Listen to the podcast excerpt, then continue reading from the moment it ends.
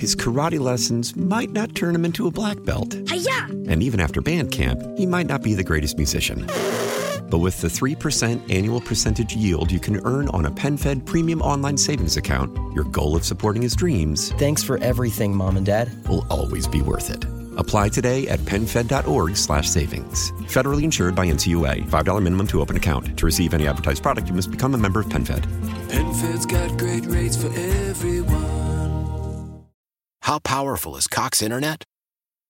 Powerful enough to let your band members in Vegas, Phoenix, and Rhode Island jam like you're all in the same garage.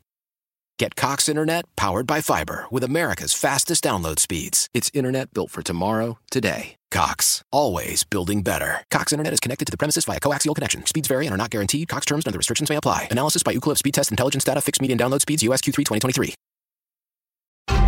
You're listening to KCBS In Depth. Really, in order to find quality care, you often have to be on a wait list that's months long. The people, places, and issues the Bay Area is talking about. The aggressive advocates who were looking to overrule Roe for so long, they really had no idea of the consequences they might be opening up. In this case, there very well may be charges that are appropriate. For example, trying to obstruct an official proceeding of Congress, right? That is unlawful. This is KCBS In Depth.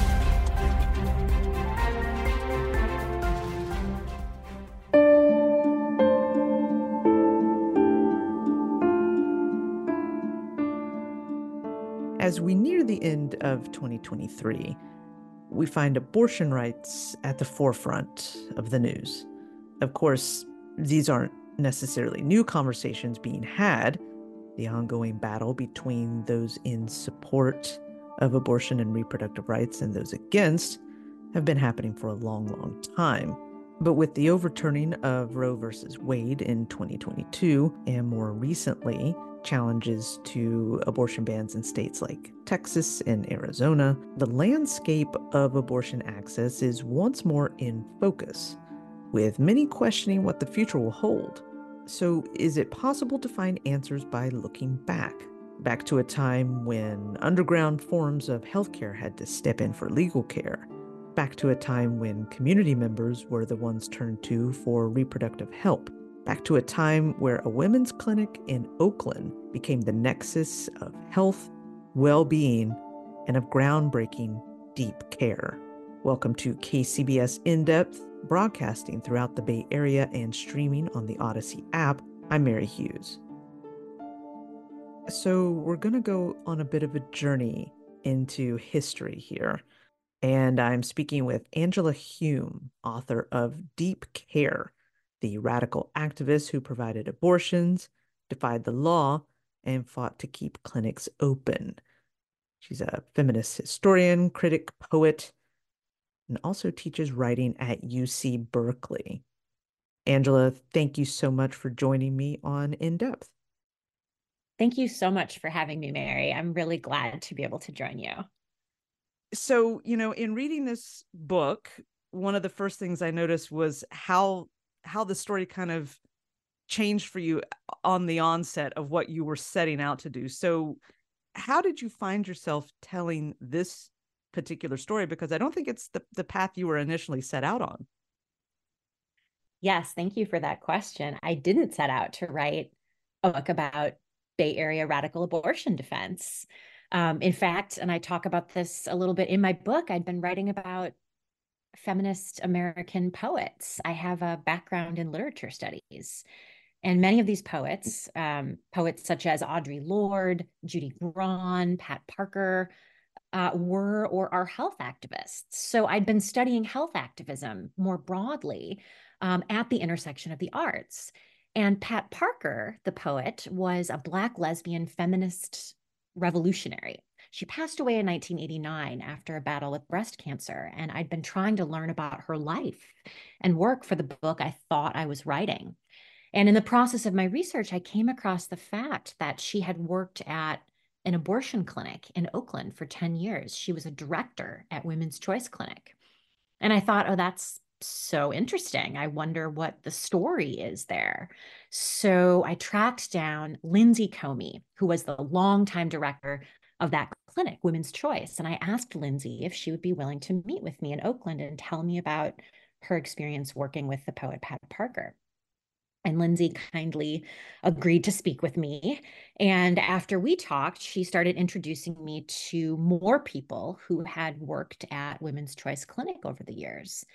And it turned out, interestingly, that Women's Choice Clinic had all of these connections to the arts community, which was so interesting to me since I'm a poet myself and I'm involved in the arts community in the Bay Area. So that was really the turning point for me. It was the point when I pivoted and started to become a feminist historian. And I started to learn all about Women's Choice Clinic and the West Coast led network of feminist women's health centers that Women's Choice was a part of, um, along with the gynecological and abortion self help movement um, through oral history interviews with activists who were there. And I thought at first that maybe I could write an article or a little pamphlet or something like that about the story of the clinic.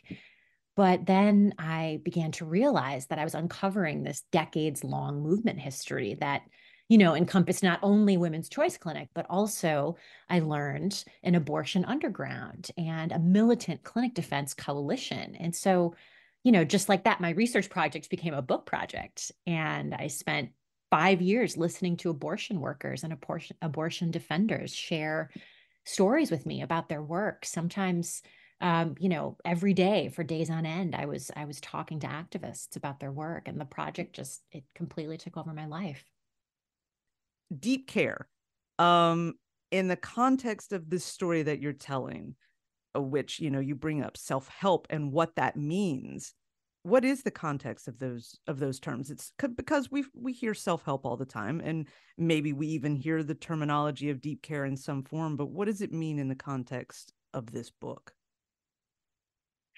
Yes, absolutely. I think when we hear self help, we think about the pop culture idea, which is a neoliberal idea that you can like, you know, self realize through your individual consumer choices, right? And that's not the self help that I'm talking about. I'm talking about the radical political movement. So, briefly, in the 1970s, starting in the early 1970s, I should say, lay people who worked at feminist women's health centers like Oakland Women's Choice and lay people who worked outside of clinics in underground small groups, which I'll talk more about in a second, called their feminist health education work self help. So for them, all of this work was self help. The movement was working class led. Um, it was influenced by left movements of the 60s, like civil rights, feminist consciousness raising, um, the Black Panther Party, and Black radicalism more broadly. Um, so, as I said before, I'd been researching the Women's Choice Clinic and um, abortion law was imploding. And a couple of years into my research, some of the multi generational activists that I had started to connect with um, decided amongst themselves that it was time to come forward about some of the underground work that they had done. And what they told me was that from the early 1970s into the 2000s, um, during years when you know, abortion was a constitutionally protected right. They had learned and practiced gynecology and abortion outside the walls of clinics, um, like in living rooms and bedrooms. And in their secret underground self help groups, as they called them, they learned how to do things like examine their cervixes and identify possible sexually transmitted infections, um, how to track their fertility, um, how to do pelvic exams, how to size the uterus. Uh, critically, they also learned how to perform abortions. And what they used to perform these abortions was a very simple suction device that they put together themselves. And it was built out of um, tubing, a syringe to create suction, a mason jar, um, and a sterile cannula. And they became proficient in performing these early manual suction abortions for each other and for people in their communities. And they called the procedure menstrual extraction. So, to get good at it, they would meet regularly to practice suctioning out the contents of their non pregnant uteruses. And crucially, I learned that these underground self help groups in the Bay Area relied on health workers at Women's Choice for access to medical knowledge and training and supplies. And the self helpers in the community collaborated with these clinic workers at Women's Choice to effectively transfer restricted knowledge about gynecology and abortion to lay people. So let's talk about the clinic itself. Tell me, tell me about the clinic. Tell me about its beginnings and what it provided for people then and as time went on. Sure, absolutely. I am referring to this clinic as the Women's Choice Clinic, um, kind of as an abbreviated um, title, but the nonprofit containers were the Oakland Feminist Women's Health Center and then labor, later the West Coast Feminist Health Project. So the clinic did start out as the Oakland Feminist Women's Health Center, and it was a living room health center in a tiny rental house. Um, a 19 year old at the time named Laura Brown started this health center. And she'd come up from LA where she'd been studying self help with her mother, Carol Downer, one of the movement's founders. And then in 1973, after the Roe v. Wade ruling, Laura opened an above ground um, licensed abortion clinic that was called Women's Choice. And that clinic operated until 2009 in Oakland.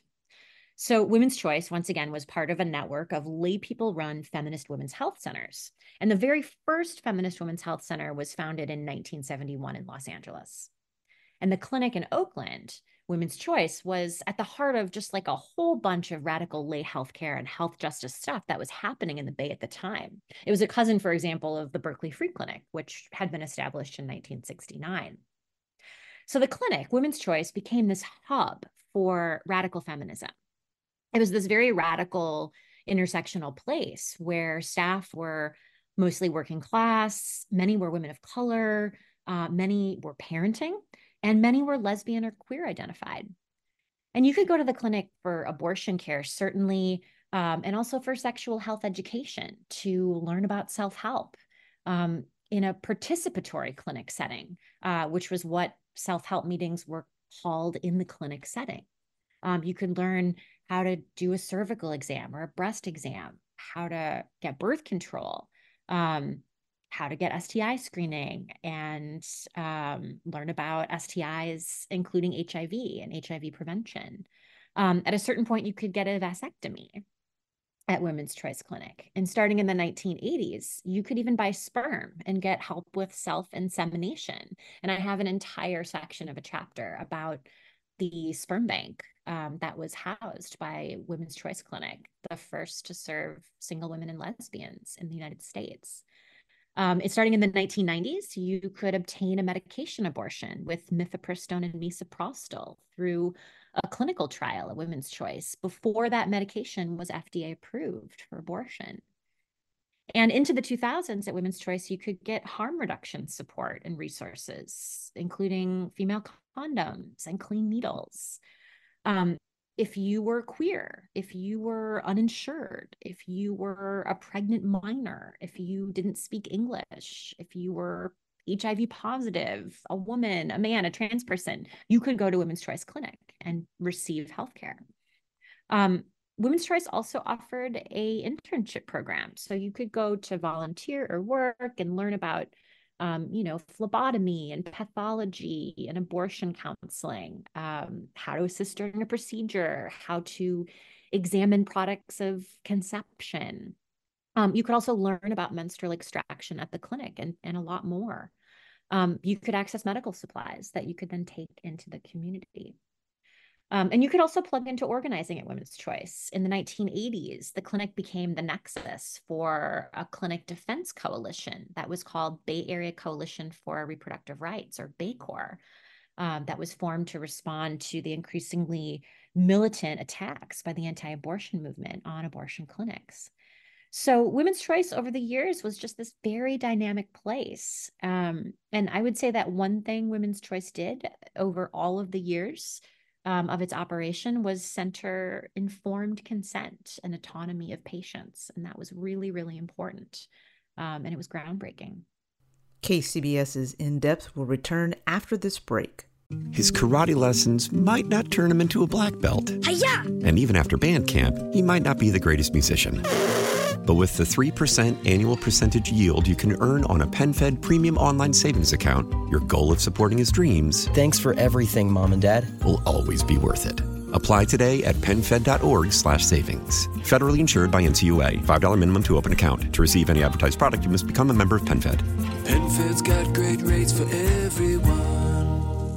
Why? Why? If you Why? have T-Mobile 5G home internet, you might be hearing this Why? a lot. Why? Every time your internet slows down during the busiest hours. Why? Why? Because your network gives priority to cell phone users. Why? Good question. Why not switch to Cox Internet with two times faster download speeds than T-Mobile 5G home internet during peak hours? Okay. Stop the whys and visit cox.com slash 5G home for details. T-Mobile prioritizes certain T-Mobile phone users over home internet users during times of congestion. I'm Tony Kornheiser. This is my show. My friends come on and you know them. We talk about the sports you care about basketball now, golf, and the metronome of your life, baseball. Whether it's opening day, the big tournament, or one of the majors, we have the best to preview it and break down just what happened. And let's not forget the important stuff the amount of daylight where I live, the importance of speedies, and the rankings of beach style pizza. Listen on the Odyssey app or wherever you get your podcasts. In my reading uh, of all the stories that you were able to pull together uh, from every aspect and time period of of the women's choice clinic um, is that it, it was very much by the community and for the community. And that that was an aspect that i i wonder you know about where we are now when it when it comes to health and well-being and what's provided for people. Um so how important was a place like this clinic and and the networks that it moved within to building community because that's such a huge part of what this story is Absolutely. Thank you so much. I, I'm excited to speak to this question. It's a great question. Um, you know, I think the story of Bay Area abortion defense teaches us about how to build community power. Um, the feminists that I interviewed for my book taught me about the power of small group work and community based work. Really, you know, the power of we, right? And just to go back to your earlier question of what I call deep care um, which to my mind is the principle that's really at the heart of abortion self help and radical abortion defense more broadly. Um, through my research, through my conversations, I learned, I came to see that deep care takes time and involves um, really learning how to do intimate relationships differently. Um, it involves acknowledging that the way we share power and spread power is by taking care of both each other and ourselves. And deep care is powerful because it's what we can do and what we're always already doing in our daily lives. Um, it's about unsettling the dynamics of dominance and submission and policing and control. Um, and through often seemingly small quotidian interactions. And deep care is also about learning how to do things. So, you know, through hands on study, abortion self help groups facilitated community based learning and knowledge production and transformation in the process. And when we learn how to do this, how to do what I call in the book deep care, um, we can become very empowered. And we learn how to do deep care through practice, um, putting ourselves out there physically. So I would say that my book is fundamentally a story about how people uh, survived a half century of political oppression and cultivated community power despite that oppression. So during the last 50 years, you know, the state and the far right have waged a war on reproductive rights, as we know. Um, and it was radical activists, Black radicals, queer anarchists, socialists, communists, labor organizers, harm reductionists who put their bodies on the line to learn and practice and teach and defend sexual and reproductive autonomy. So, you know, working with other people can feel difficult and it takes patience and practice. But when we do it successfully, we can build community power from the inside. And I would say that a key insight of the movement history in this book is that community power is public health. Community power translates to public health. So, as you were saying, you know, that this is something that it has far reaching uh, impact with what it can create and what it can provide um and it, and it goes beyond a place obviously. This is something that is about people and what people are uh, open and willing to do for others and for themselves especially. But the the clinic itself did have a an end date so to speak. Um so what what brought on the closing of the clinic? Because you know mm-hmm. it's not like the work has ended but but the place itself is not there so what right. changed over the years? Right. Well, Women's Choice Clinic did manage to keep its doors open for almost 40 years. Um, it fought back even during the hostile war years of the 1990s, as Women's Choice Clinic director Lindsay Comey described them to me. Um, in 1994, the federal FACE Act, or Freedom Access to Clinic Entrances Act, was passed. And this was because things had gotten really bad for abortion seekers and abortion workers.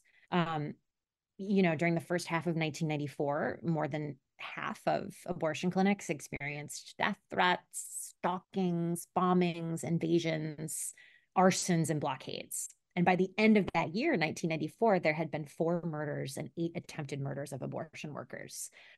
So the FACE Act made it a federal crime to block a clinic's entrance. And also around that time, in the mid 1990s, um, the feds intervened by putting cops like local police, federal marshals, FBI agents um, in and around clinics, uh, which required health workers to cooperate with them. And also around that time, clinics started to face skyrocketing insurance premiums as a result of, um, you know, the bombings and invasions and arsons and blockades that I had been talking about. And in California, Medi-Cal, the state public insurance program, Medi-Cal under managed care, the managed care model, um, began to require more and more administrative labor and began to provide smaller reimbursements at the same time for services rendered. Um, Lindsay Comey told me about how she would sometimes wonder when she would go to work in the 1990s, like whether she should be wearing her bulletproof vest. And she often did wear a bulletproof vest. She said um, life as an abortion provider during that time was life under occupation, and the war was at your door. Despite everything that happened in the 1990s, it wasn't the war years that shuttered women's choice. It was the 2008 financial crisis when California froze Medi-Cal reimbursements. Um, and that was the death knell for Women's Choice Clinic. They couldn't get the reimbursements they relied on to sustain, and therefore they couldn't pay rent. Um, and I'll just say today, it continues to be very, very difficult for independent abortion clinics to stay open. And it's these independent clinics that provide the majority of abortions in the US, um, uh, along with nearly all of later abortions. Um, an organization called the Abortion Care Network just reported a couple of days ago that 23 independent abortion clinics were forced to close in 2023, on top of 42 that were forced to close in 2022, the year of the Dobbs decision. You mentioned the Dobbs decision, and that, of course, led to the overturning of Roe versus Wade. And as I spoke of at the beginning of this program, this conversation about abortion and re- reproductive rights is back in sharp focus. And all this brings to mind uh, a question that you ask early on in this book. And I'm curious about the answer you'd have. You know, what lessons can be learned from all that you've researched and what of it is applicable to what's going on today? Yeah, that's a great question. Um, at the end of my book, I do try to synthesize and name specific lessons of, abortion self help and clinic defense um, I, you know, went through my research and my interviews in a very deliberate, kind of systematic way to call lessons. And um, inevitably, the way we interpret these lessons will continue to evolve as the legal landscape continues to evolve rapidly. Um, but I'll tell you about just a couple of the lessons.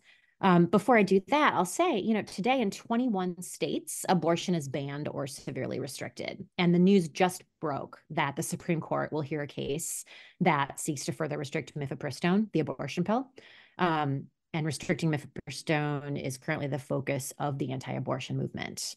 Um, it has been FDA approved for more than 23 years and has been proven to be extremely safe, thanks in part to the extensive clinical trials that clinics like Women's Choice ran um, all throughout the 1990s. And just the other day, we saw the Texas Supreme Court rule that a woman, her name was Katie Cox, could not have an abortion, even though her fetus had been diagnosed with a fatal condition. And the court, the Supreme Court in Texas, said that her pregnancy did not seriously threaten her health or life, and therefore did not qualify for an exception to the state's ban even though she'd gone to the ER a few times, um, and her doctor had said that carrying the pregnancy to term um, would risk her health and possibly her future ability to have children. So this case, um, I think, exemplifies the phenomenon of politicians blatantly, unapologetically intervening in the delivery of healthcare to achieve political goals. And the implications for public health in this country are so grave, uh, not to mention for the individual life chances of people like Katie Cox. And while we know that most Americans don't want laws restricting abortion, restricting the decisions they make about their own bodies, um, including abortions, um, and despite some wins like Ohio's new constitutional amendment to protect abortion, it's the US anti abortion lobby that has the power over these politicians who are making these calls. Um, and when the legal landscape is this draconian, you know, what do you do? So, one of the lessons of radical abortion defense that I discuss at the end of Deep Care is the lesson that we must make the referral. So, you know, history shows us that one essential key to safe abortion is the referral to knowledgeable, trustworthy, good care. And for centuries, the referral has been this very important tool of underground abortion workers. So, plancpills.org um, is an online information campaign that I just encourage everyone to familiarize themselves with. It shows us what a sophisticated referral program can look like.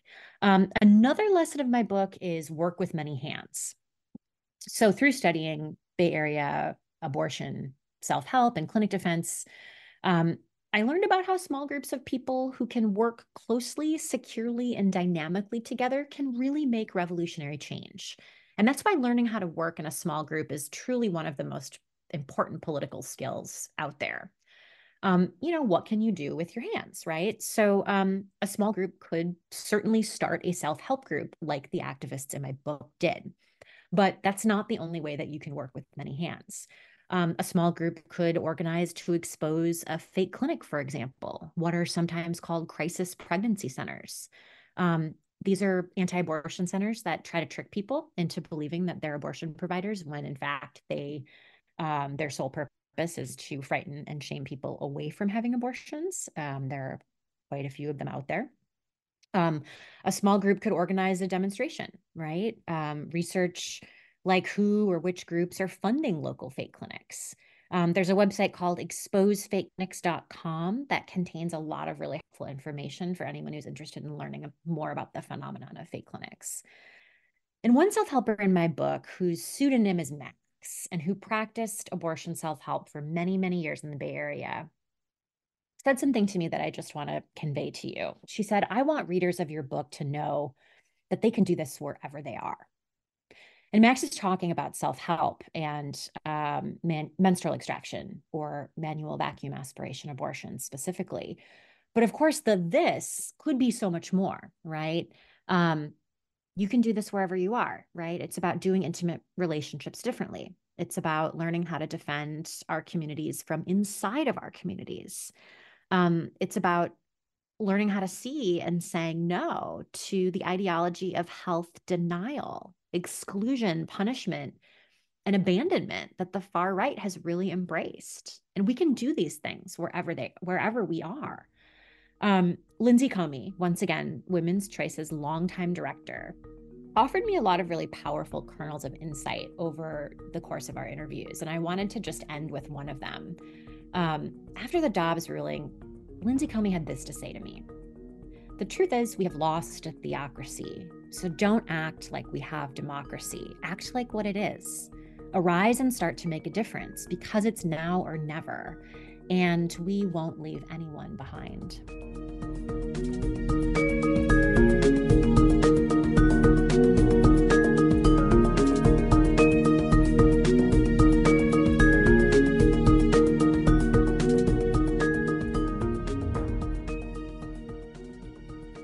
You can find this episode and past episodes of In Depth online at kcbsradio.com.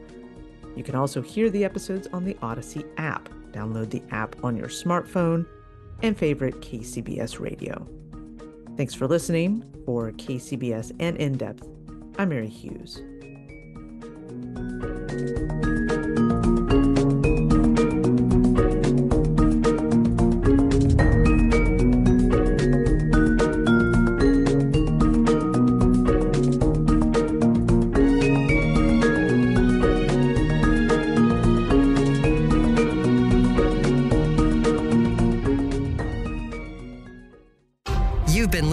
Listening to KCBS In Depth. Get every episode by subscribing on Apple Podcasts, Stitcher, and other podcast platforms. Visit kcbsradio.com for more news and interviews. We are the Bay Area's news station, KCBS. His karate lessons might not turn him into a black belt. Hi-ya! And even after band camp, he might not be the greatest musician. But with the 3% annual percentage yield you can earn on a PenFed premium online savings account, your goal of supporting his dreams Thanks for everything, Mom and Dad. will always be worth it. Apply today at penfed.org slash savings. Federally insured by NCUA. $5 minimum to open account. To receive any advertised product, you must become a member of PenFed. PenFed's got great rates for everyone. How powerful is Cox Internet? Powerful enough to let your band members in Vegas, Phoenix, and Rhode Island jam like you're all in the same garage. Get Cox Internet powered by fiber with America's fastest download speeds. It's internet built for tomorrow, today. Cox, always building better. Cox Internet is connected to the premises via coaxial connection. Speeds vary and are not guaranteed. Cox terms and other restrictions may apply. Analysis by Ookla Speed Test Intelligence Data. Fixed median download speeds. USQ3 2023.